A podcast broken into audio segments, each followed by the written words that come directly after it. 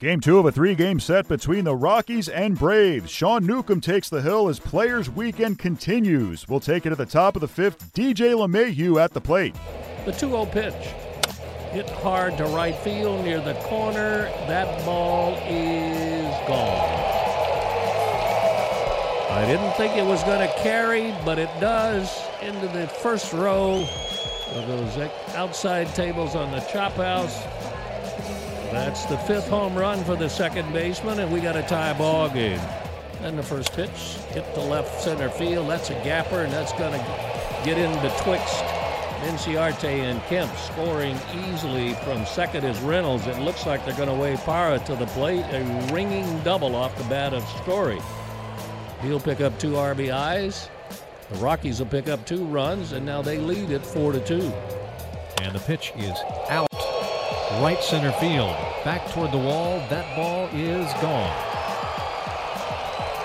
Charlie Blackmon on a pitch that Flowers wanted on the inner third or on the hands.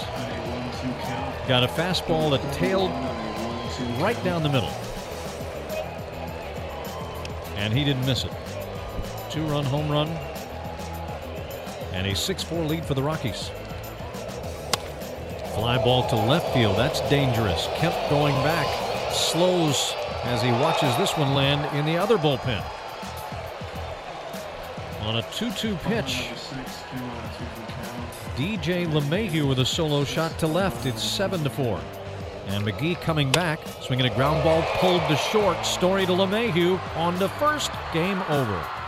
Brian Snitker and the Braves come up just short against the Rockies on Saturday as they lose 7 to 6. Here's what Snitker had to say about the game.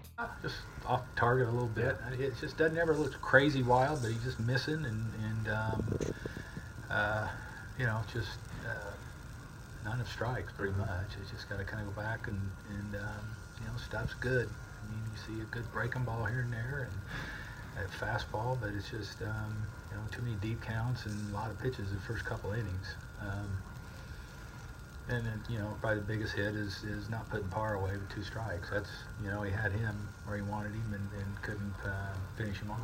This happens so fast, and, and, you know, he's been really, really good. I mean, he's just been lights out.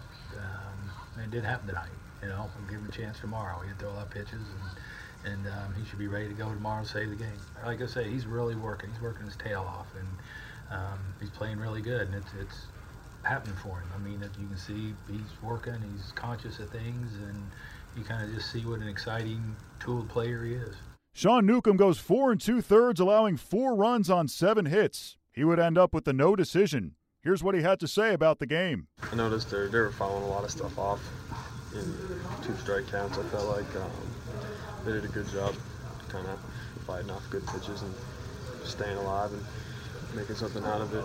Kind of let it all go there that first inning, and they definitely were comfortable, like I said, in the box. Mike Foltynewicz takes the mound for the Braves on Sunday in the series finale.